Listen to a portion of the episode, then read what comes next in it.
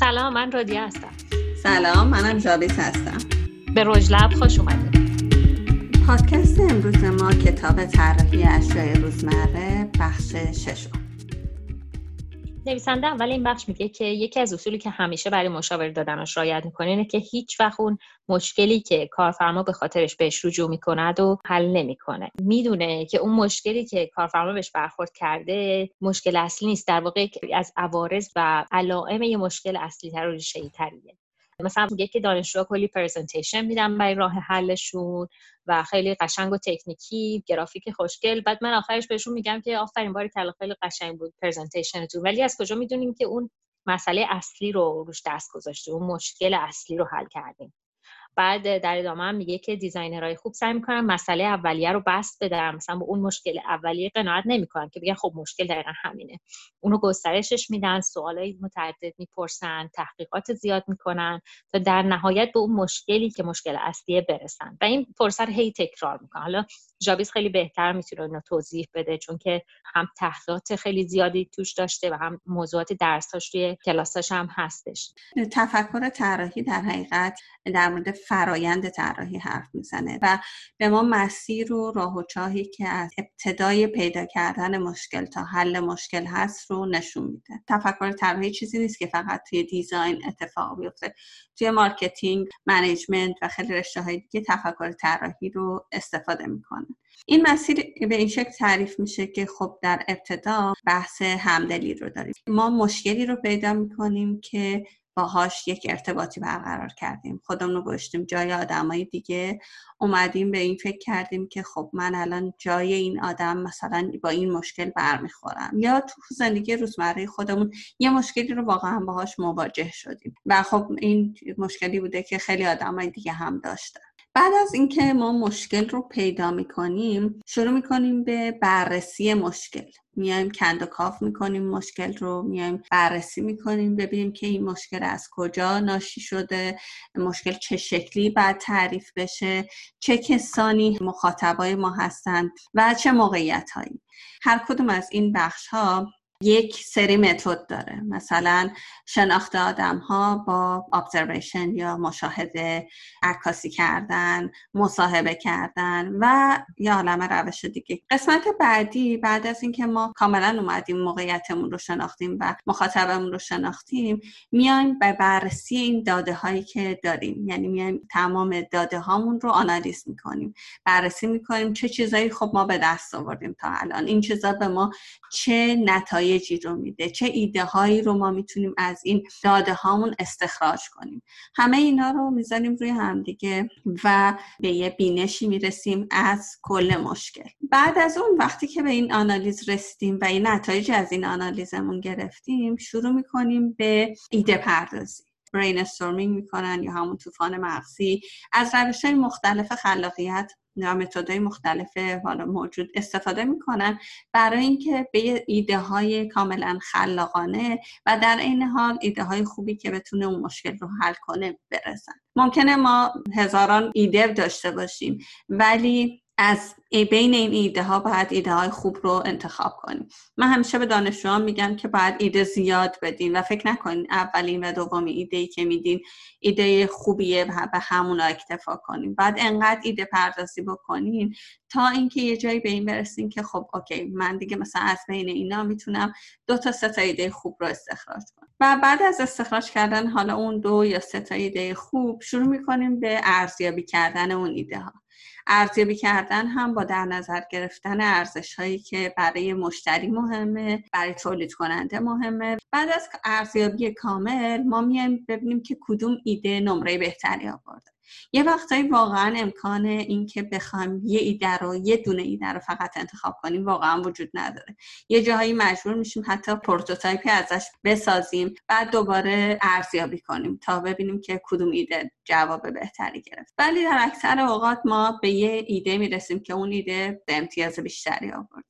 و خب اون ایده رو شروع می‌کنیم به ساختن. من همیشه توصیه می‌کنم که یک quick prototype یا یه prototype خیلی سریع بسازیم که می‌تونه با مواد خیلی ارزون و دم دست مثل مثلا کاغذ باشه. یا قسمت مهم و گرون پروسه طراحی اصولا مواد هست مواد و material.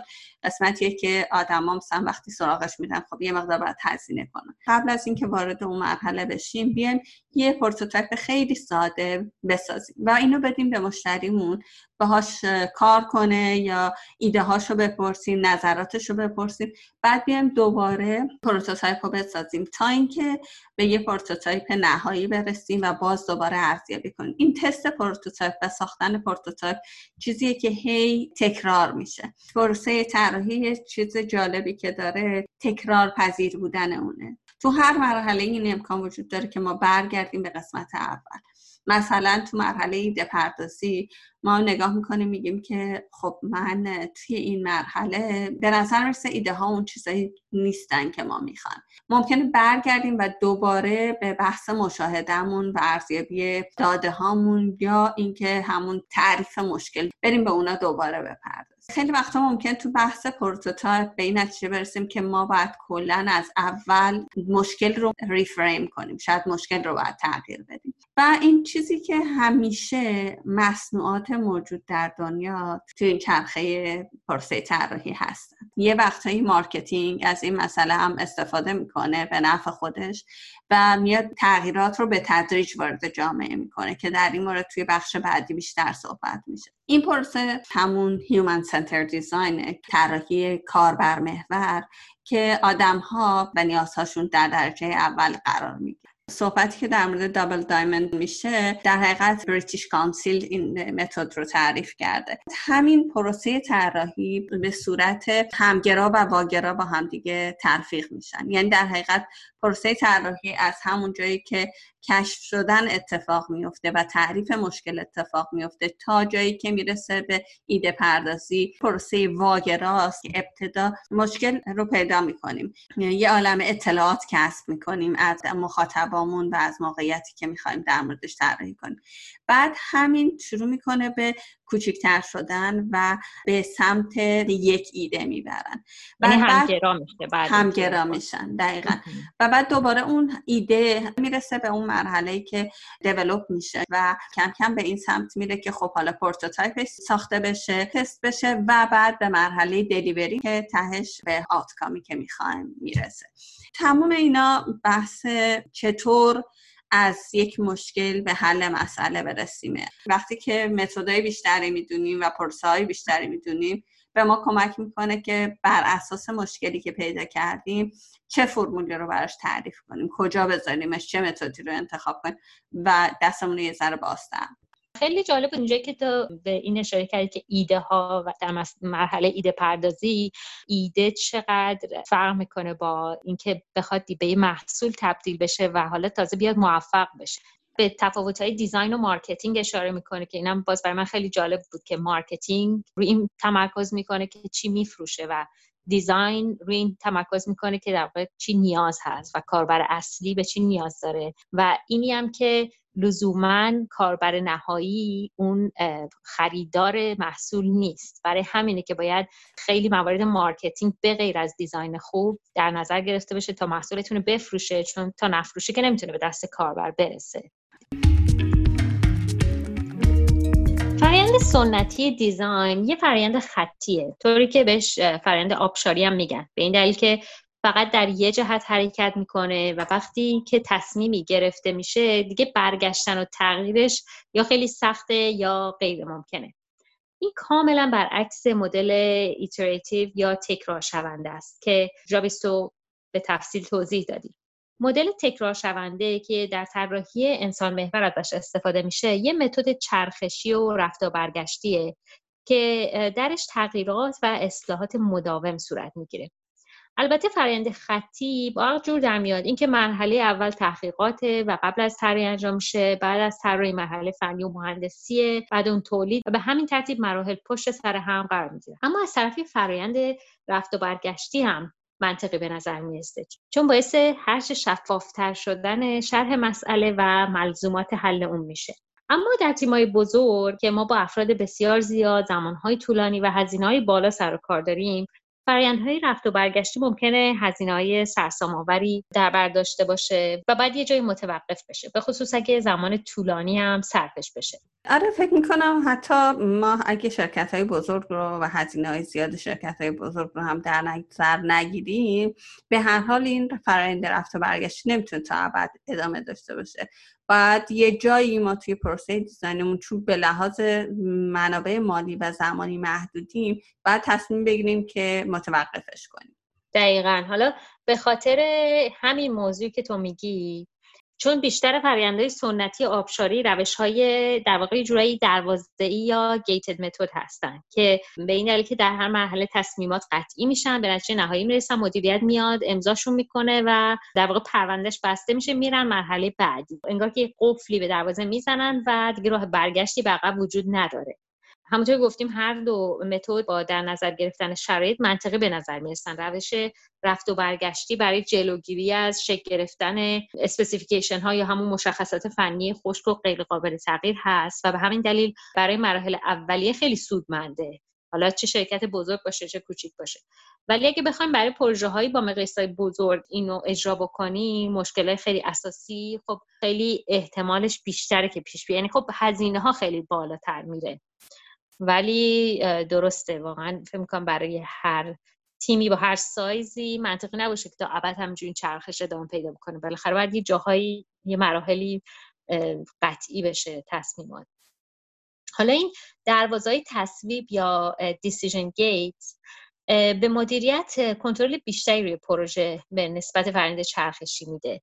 تیمای مختلف ممکنه روش خاص خودشون داشته باشن. اما به نظر نورمن بهترین متد اونیه که ترکیبی از این دوتا باشه. یعنی فرایندهای رفت و برگشتی در دل روش دروازه‌ای و بین هر دو دروازه اتفاق بیفته. بعد از اینکه یه مرحله تصویب شد و قبل از اینکه مرحله فعلی تصویب بشه یعنی قبل از قطعی شدن مشخصات فنی و روش های حل مسئله هم مسئله و هم اون حل مسئله دوباره شفاف سازی بشه و این فرایند تست و prototype که دام خیلی خوب توضیح دادی دوباره انجام بشه.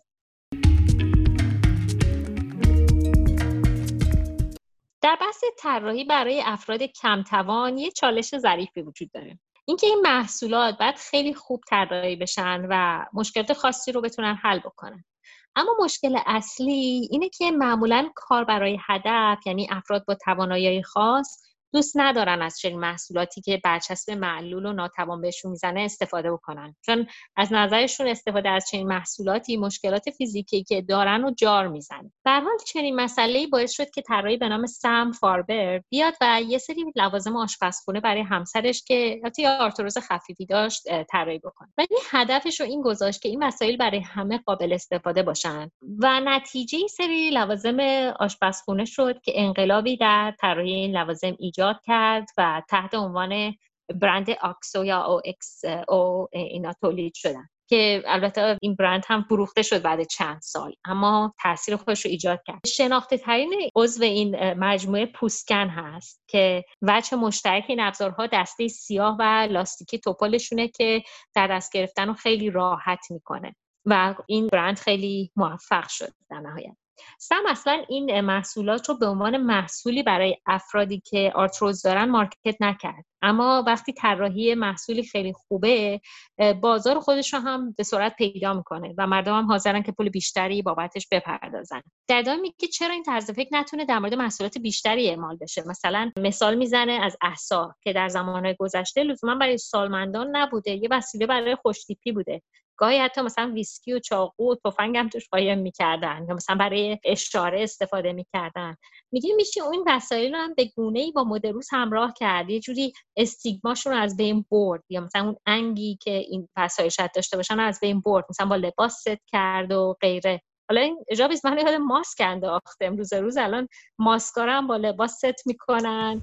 مثلا ما سه ماه پیش ماسک زدن برامون خیلی عجیب و شاید مثلا خجالت آور بود. ولی الان مردم ماسکای رنگارنگ می‌زنن. آره ماسکا طراحی جالبی پیدا کردن و جذاب شدن کاملا.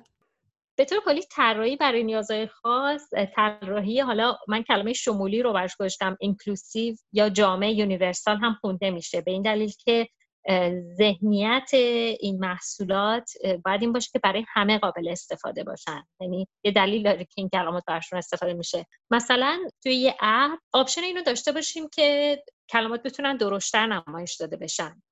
به طور کلی انعطاف پذیر بودن و قابل تنظیم بودن خیلی به این منظور کمک می‌کنن. حالا یه مثالش هم پیغام های تلفنه که قشنگ خیلی راحت می‌تونیم zoom in zoom out کنیم. کلا تو صفحه لمسی این انعطاف خیلی زیاد شده که به راحتی شما می‌تونین درشتی کلمه ها یا عکس ها همه چی رو تنظیم